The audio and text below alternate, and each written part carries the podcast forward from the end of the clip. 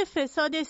میلیارد دلاری چای دبش افکار عمومی جامعه را در بر گرفته است و دولت رئیسی که ادعای مبارزه با فساد را داشت. اکنون با فسادی تاریخی در بعد از انقلاب روبروست و سخنان نامربوط بیان می کند و صالحی رئیس کل سابق بانک مرکزی نیز به پاداش به سفارت قطر فرستاده شده است. محسنی اجهی که اختلاف شدیدی با رئیسی دارد به بیان موازی علیه مبارزه با فساد پرداخته است.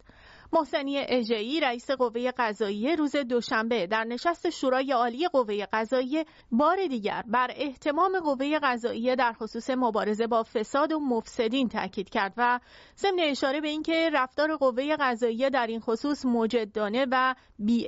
است گفت نظام اسلامی همواره و به ویژه در مقطع فعلی مصمم به مبارزه با فساد بوده است وی مبارزه با فساد را جزء افتخارات نظام اسلامی دانست. رئیس قوه قضاییه در بخش دیگری از سخنانش به تلاش ها برای مبارزه با فساد اشاره کرد و گفت در بحث مبارزه با فساد شناسایی و آسیب شناسی بسترها و فرایندهای فسادزا و اصلاح و انصداد روزنه هایی هستند که سبب سوء استفاده عناصر قافل و مفسد می شوند که در دستور کار قرار گرفته است. به افزود شرایط امروز به گونه است که مقامات و مسئولان هر سه قوه از گزارشات ناظر بر وقوع تخلفات و فساد نمیگذرند و در قبال تمامی گزارشات دستگاه های نظارتی و گزارش های مردمی نهایت اعتنا و احتمام را دارند و نسبت به آنها حساسیت ویژه دارند. رئیس قوه قضاییه همچنین گفت در حال حاضر شرایط بگونه است که وقتی گزارش فساد به دست مسئولین و مقامات دولتی از جمله رئیس جمهوری و معاون اول وی می‌رسد فورا دستورات مقتضی برای پیگیری از جانب آنها صادر می شود. وی تصریح کرد در هیچ دوره‌ای به اندازه مقطع فعلی نسبت به موارد ارجایی از ناحیه دستگاه نظارتی به دولت حساسیت به خرج داده نمی‌شد. اجهی همچنین از دقت نظر و حساسیتی که در خود مجموعه قوه قضاییه نسبت به ارجاع گزارشات بخش های نظارتی و حفاظتی وجود دارد خبر داد و اظهار داشت در خود مجموعه قوه قضاییه و بین تمامی مقامات و مسئولان قضایی هم حساسیت فوق‌العاده‌ای در قبال پیگیری گزارشات دستگاه های نظارتی و حفاظتی وجود دارد. وی افزود خود او هم تمام گزارش های مرکز حفاظت و اطلاعات قوه قضاییه را به دقت مطالعه کرده و در قبال آنها دستورات مقتضی را صادر می کند و تاکید دارد که همه مقامات و مسئولان دستگاه قضا نسبت به این امر احتمام و جدیت دارند. وی در عین حال تصریح کرد با توجه به این احتمام در قوه قضاییه کسانی فکر نکنند که می توانند از پرونده که ایجاد شده بهره برداری سیاسی و مغرضانه کنند.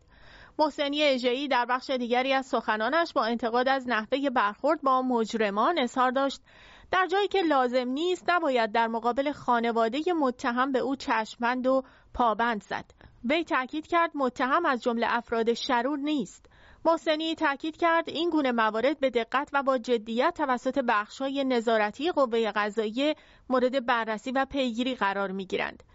گرچه مسئولین جمهوری اسلامی از پذیرش این موضوع خودداری می کنند اما بسیاری از کارشناسان با اشاره به سیستماتیک بودن فساد در جمهوری اسلامی دلیل اصلی گسترش فساد و تکرار فساد اختلاس را ظرفیت بالای ساختارهای اداری و اقتصادی کشور برای تحقق فساد عنوان می کنند و تاکید دارند که به دلیل اینکه ظرفیت و امکان فساد به شکل ساختاری و در نهادهای اجرایی و اداری وجود دارد زمینه فساد هم گسترده است و از هر جایی به نحوی بروز پیدا می کند. کارشناسان شفافیت و همچنین مسدود ساختن مسیرهای غیرقانونی اقتصادی را از جمله راههایی می‌دانند که می تواند به کنترل فساد در کشور کمک کند اما واقعیت این است که ساختار روحانیت و نداشتن انضباط و گروه های حامی و طمع پایان مهمترین دلیل این فساد است و در این حال روحانیت تمایلی به نظارت در مورد امور خود ندارد و همین مهمترین عامل گسترش فساد است.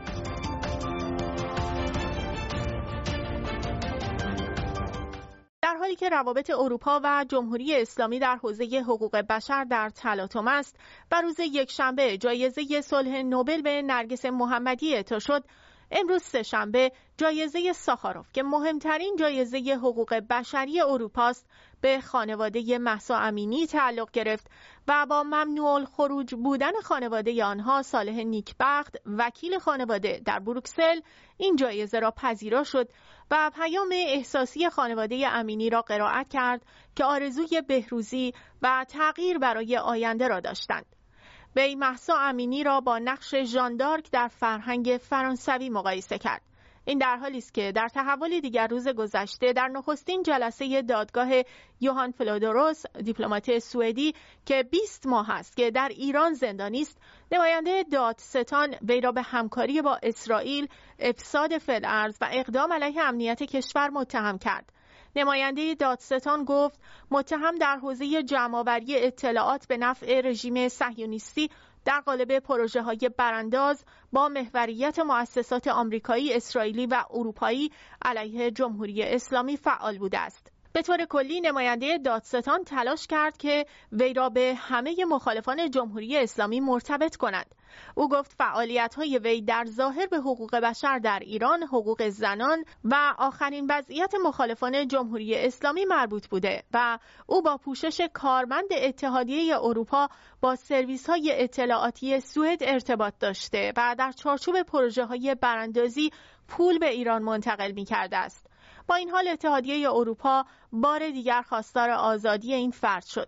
در میان جوزپ بورل مسئول سیاست خارجی اتحادیه اروپا با صدور بیانیه‌ای خواستار آزادی فوری شهروند سوئدی شد. وزیر خارجه سوئد بازداشت وی را خودسرانه توصیف کرد و گفته است که هیچ دلیلی برای حبس و محاکمه او وجود ندارد. آغاز محاکمه یوهان فلودوروس که با روز جهانی حقوق بشر و همچنین با مراسم اعطای جایزه نوبل صلح به نرگس محمدی مصادف است. نشان دهنده سیاست گروگانگیری است و هدفش فشار بر روی سوئد برای آزادی حمید نوری یکی از متهمان های زندانیان سیاسی است که در سوئد محاکمه شده و در این کشور زندانی است. سیاست گروگانگیری جمهوری اسلامی سالهاست که ادامه دارد.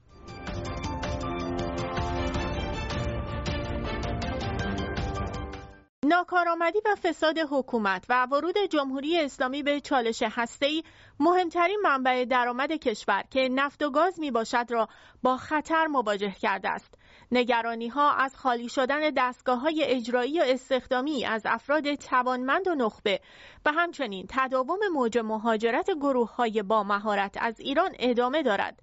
کارشناسان و تحلیلگران از تداوم موج مهاجرت در حوزه نفت و گاز که یکی از تخصصی ترین حوزه های مادری و فنی کشور است خبر داده و تاکید دارند که این موج به مهاجرت نیروهای متخصص گاز و نفت ایران به عراق رسیده است. کارشناسان در این خصوص با بیان این موضوع که نیروی کار ایرانی از توان فنی خوبی برخوردار است از مهاجرت نیروی فنی در ازای دستمزد چند برابری در عراق خبر دادند. ضمن اینکه تاکید دارند که این کارشناسان علاوه بر دریافت دستمزد چند برابری ضمن همکاری با شرکت های خارجی به توسعه پروژه های نفتی عراق کمک می کنند به گفته کارشناسان این همکاری نیروهای حرفه‌ای و تخصصی نفت ایران منجر به فروش چند برابری نفت عراق نسبت به ایران شده است. حمید حسینی یکی از فعالان حوزه پتروشیمی درباره مهاجرت متخصصین نفت و گاز به عراق ضمن اشاره به این موضوع که مهاجرت متخصصین نفتی مسئله جدیدی نیست تاکید دارد که بسیاری از پروژه های فنی نفت و گاز در عراق توسط ایرانی ها انجام می شود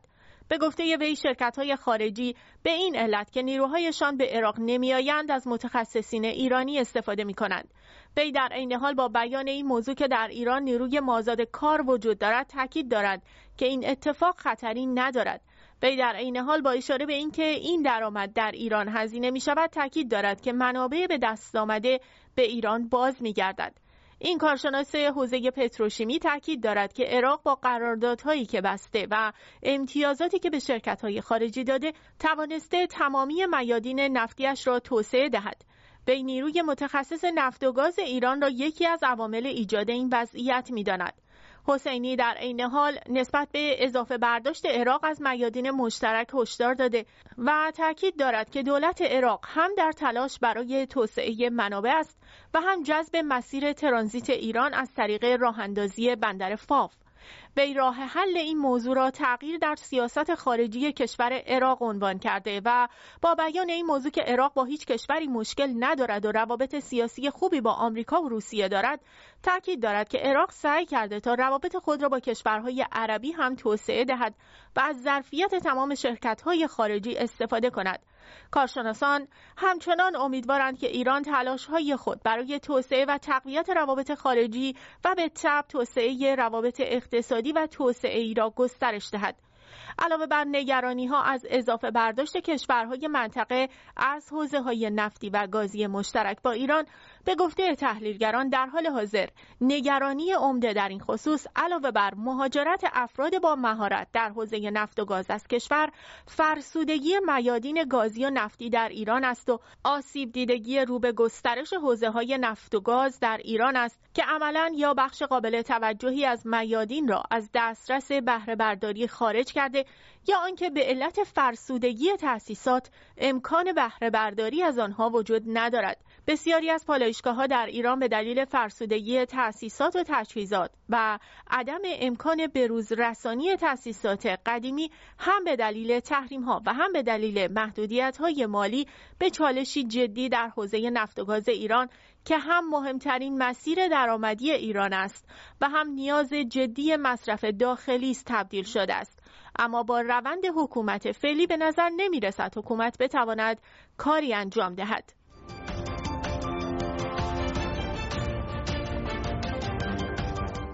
چالش خصوصی سازی در ایران و تفاسیر مختلفی که از آن وجود دارد و در همان حال سوء استفاده دولت از مفهوم خصوصی سازی برای اطلاق بر موارد تصرف بیت المال همچنان ادامه دارد. در حالی که اصل 44 قانون اساسی بر خصوصی سازی صنایع دولتی تاکید دارد حاکمیت جمهوری اسلامی همزمان با اجرای نادرست و ناقص این طرح فروش اموال دولتی که متعلق به ملت ایران و جزء اموال عمومی محسوب می شود را به عنوان خصوصی سازی معرفی می کند.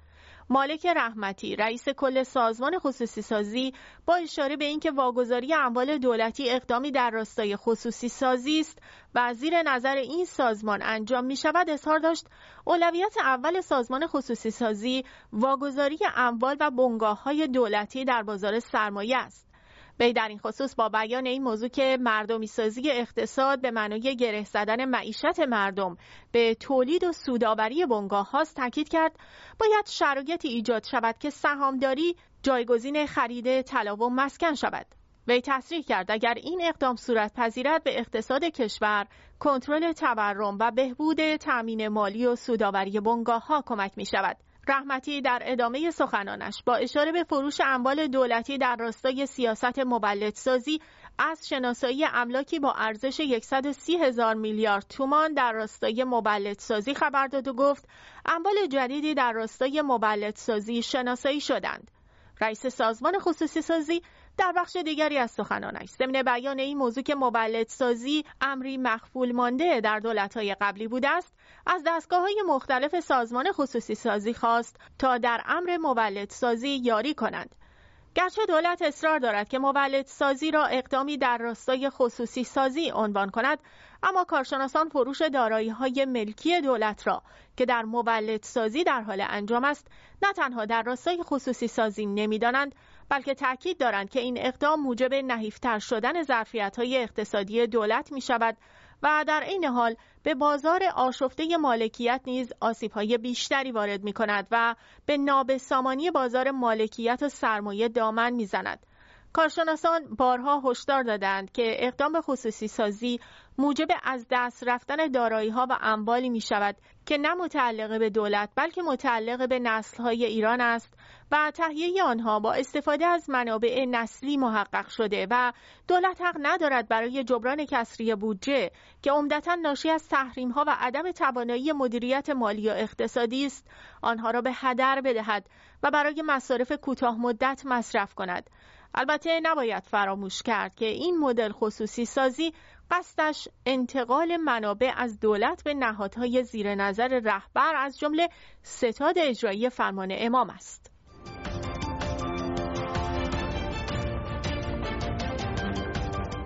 بودجه پرهاشیه دولت رئیسی در مجلس رد شد و قالیباف تیر دیگری به سمت دولت شلیک کرد. در جلسه علنی امروز مجلس شورای اسلامی گزارش شور اول کمیسیون تلفیق درباره لایحه بودجه سال 1403 بررسی شد. در نهایت نمایندگان با 91 رأی موافق،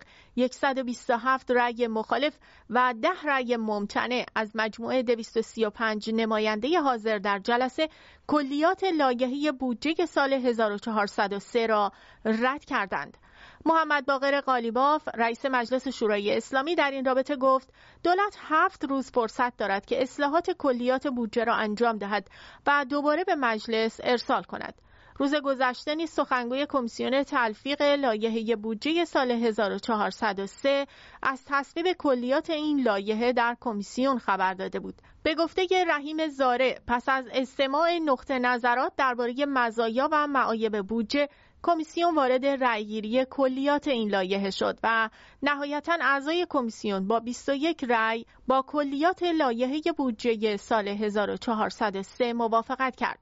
در جریان بررسی کلیات لایحه بودجه 1403 رئیس سازمان برنامه و بودجه در دفاع از لایحه پیشنهادی دولت و در پاسخ به انتقاد نمایندگان مبنی بر عدم توجه دولت به متناسب سازی حقوق بازنشستگان گفت دولت خود را ملزم می‌داند تا منابع مورد نیاز برای متناسب سازی حقوقها را تأمین کند. قالیباف در واکنش به این اظهارات گفت سازمان برنامه و بودجه طی نامه‌ای کتبی به شورای نگهبان اعلام کرده که به دلیل نبود منابع با مصوبه متناسب سازی حقوق بازنشستگان در برنامه هفتم مخالف است و این با صحبت‌های امروز شما در تناقض است. بنابراین سازمان برنامه و بودجه باید در نامه کتبی به مجلس تصریح کند که دولت با تأمین منابع متناسب سازی حقوق بازنشستگان موافق است. پس از این اظهارات غالیباف جو غالب مجلس به حمایت از رد کلیات لایحه بودجه درآمد به طوری که حمایت های حاجی بابایی به عنوان رئیس سازمان برنامه و بودجه از کلیات لایحه دولت اثری نداشت و در نهایت کلیات لایحه بودجه با 127 رأی مخالف در برابر 90 رأی موافق رد شد. کارشناسان معتقدند ارائه دو مرحله‌ای بودجه نظیر آنچه امسال از سوی دولت ابراهیم رئیسی رخ داده برداشتی سطحی از بودجه دو مرحله است که سند مهم مالی سال آینده کشور را به آرزه ابهام و عدم شفافیت دچار کرده که دولت با تدوین لایحه بودجه 1403 حق مردم را در این لایحه مهم که نقشه راه مالی کشور خواهد شد نادیده انگاشته و به تعبیری ضایع کرده است. واقعیت این است که الگوی مالیاتی دولت که بر این لایحه حاکم است به تحلیل آن در وضعیت تورمی کشور پرداخته و از به بنبست کشیدن سیاست انرژی ایران با گره زدن آن به یارانه ها کار را بسیار پیچیده کرده است.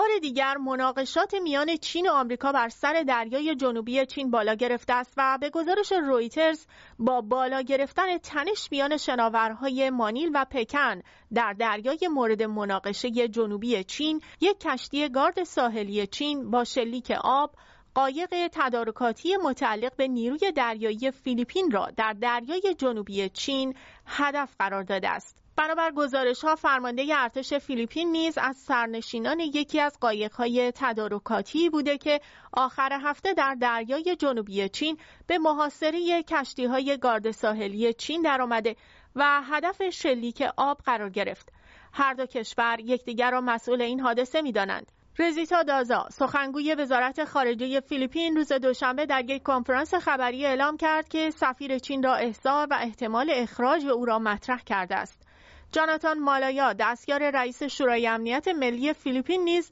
اقدامات تحریک‌آمیز چین علیه کشتی‌های فیلیپین را خطرآفرین خوانده و به خبرنگاران گفت که حمله به قایق‌های فیلیپینی با شلیک آب و همچنین استفاده از یک دستگاه صوتی دوربرد نشان دهنده تشدید جدی تاکتیک‌های پکن است. در همین حال چین رقیب اصلی خود ایالات متحده را به تشویق فیلیپین برای تحریک پکن متهم می کند. به گفته وزارت خارجه چین حرکات گارد ساحلی این کشور حرفه‌ای و محدود بوده است وزارت خارجه آمریکا از چین خواست تا اقدامات خطرناک و بی‌ثبات کننده خود را متوقف کند. دیپلمات‌های خارجی مستقر در مانیل نیز از رفتار پکن انتقاد کردند.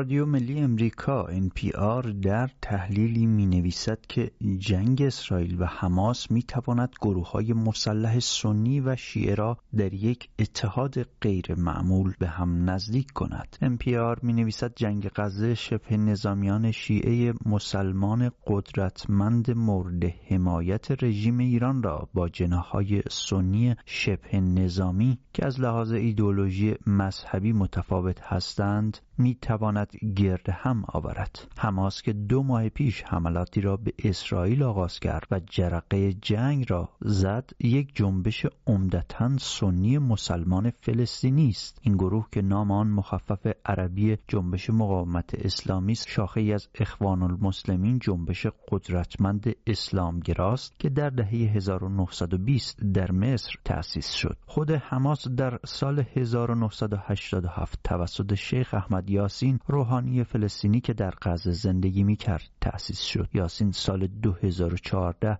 به دست نیروهای اسرائیلی کشته شد. گروهی که او تأسیس کرد دو سال بعد در انتخابات غزه پیروز شد و سال بعد کنترل این بخش را از تشکیلات خودگردان فلسطین گرفت. امپیار می نویسد اگرچه فلسطینیان شامل مسلمانان شیعه همچنین مسیحیان دروزی ها و دیگر فرقه هستند اما اکثریت قریب به اتفاق فلسطین را مسلمانان سنی تشکیل می دهند حزب الله لبنان در آن سو یک جنبش مسلمان شیعه است که در جریان جنگ های داخلی این کشور پس از تهاجم اسرائیل به لبنان در سال 1982 تشکیل شد. جنگجویان حزب الله توسط رژیم ایران آموزش دیده و تأمین مالی شدند و یکی از گروه های نیابتی مهم رژیم جمهوری اسلامی در منطقه است که جدای از حماس بزرگترین چالش برای اسرائیل است از زمان آغاز جنگ غزه در ماه اکتبر نیروهای حزب الله و اسرائیل در سراسر مرز لبنان و اسرائیل به یکدیگر حمله کردند هر دو هم حزب الله و حماس توسط ایالات متحده اتحادیه اروپا و برخی دیگر از کشورها به عنوان سازمانهای تروریستی شناخته می شوند. سجاد جیاد تحلیلگر مقیم بغداد در اندیشکده بنیاد قرن می‌گوید من فکر می کنم در رویدادهای اخیر قطعا ارتباط بیشتری بین این گروه ها به وجود آمده. جیاد و دیگر تحلیلگران به دیدارهای اخیر مقامات حماس و حزب الله و تعامل فزاینده حسن نصرالله رهبر گروه حزب الله با گروه های سنی خارج از لبنان اشاره می کند در آن سو خبرگزاری دولتی رژیم جمهوری اسلامی اشاره کرده که ابراهیم رئیسی رئیس جمهور رژیم ایران یک روز پس از حمله هفتم اکتبر حماس با رهبران حماس و یکی دو گروه مسلح مستقر در غزه از جمله جهاد اسلامی تلفنی گفتگو کرده است. سجاد جیاد می‌گوید که تسلیحات رژیم ایران که از طریق نیروهای نیابتی در لبنان و عراق به فلسطین فرستاده می شود قبل از شروع جنگ غزه هم نیز دارای هماهنگی هایی بوده است.